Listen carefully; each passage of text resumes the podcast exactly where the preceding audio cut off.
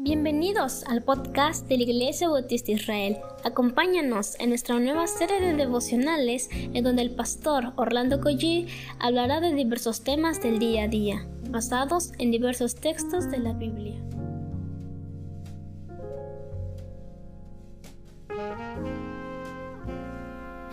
Muy buenos días queridos hermanos.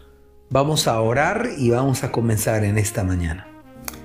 Padre, te damos muchas gracias por el privilegio de abrir las escrituras, Señor, y poder pensar en ti, Señor. Ayúdanos a que estos versículos puedan hablarnos todo el día, Señor. Podamos estar pensando en ellos, Señor, en cada uno de ellos.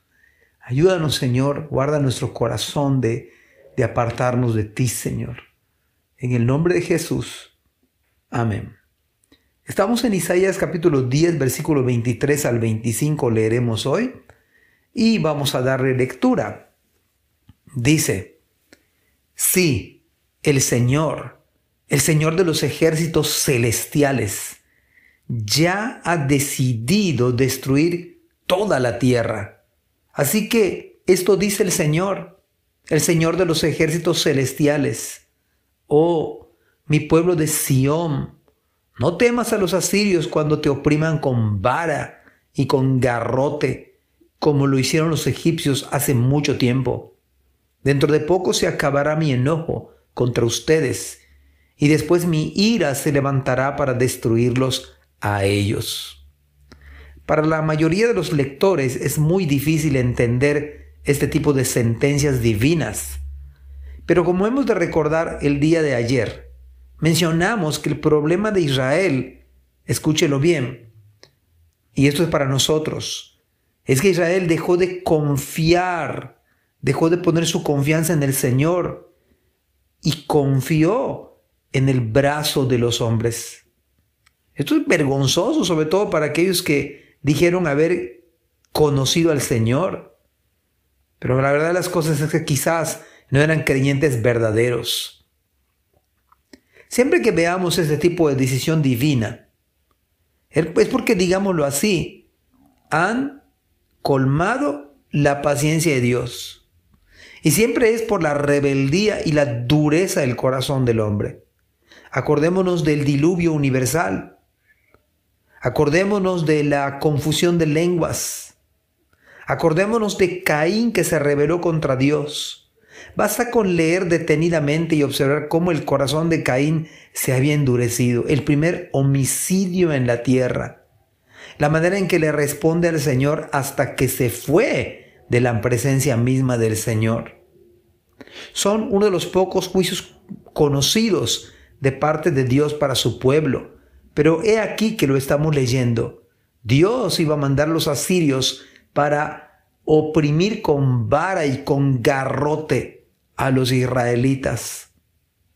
La paciencia del Señor fue muy grande, pero los hombres colmaron la paciencia de Dios y Dios entonces envió juicio. Pero el día de ayer este, leíamos y hay que recordar que a pesar del carácter santo de Dios que no toma por inocente al que tiene culpa, y estos títulos y estas palabras Señor de los ejércitos celestiales. Se repite dos veces, el Señor de los ejércitos celestiales. Y la palabra Señor se repite cuando menos cuatro veces en estos pasajes. Sí, el Señor, el Señor. Esto dice el Señor, el Señor se repite. Pero aún en eso, en medio de la sentencia divina, está el corazón amoroso, compasivo de Dios, cuando Él expresa, oh, mi pueblo de Sión, a pesar del severo castigo, acuérdese que Dios tenía un remanente de los de las diez tribus del norte. Estos iban a huir al sur y por ello se iba a conservar el nombre de las doce tribus. Pero, pero entonces dice el Señor, mi pueblo de Sión, es Él. Acuérdese del remanente. Así que, aunque vemos esta escritura con la severidad que amerite, que amerita nuestro pecado, Vemos la sentencia que amerita el carácter impío del hombre.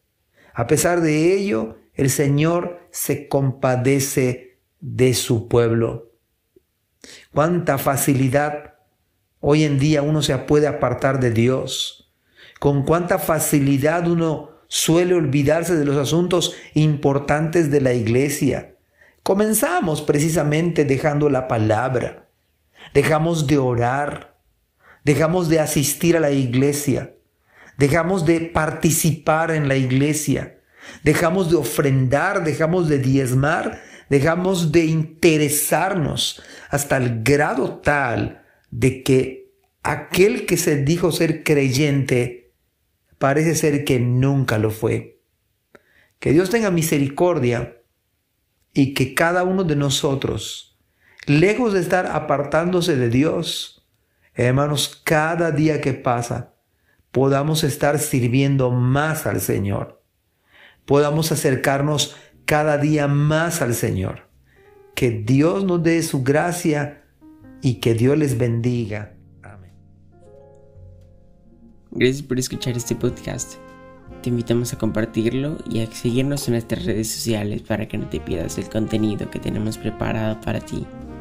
También nos puedes encontrar en nuestra página web www.ibimerida.org y contáctanos al correo ibismerida.gmail.com. Gracias por acompañarnos. Hasta la próxima.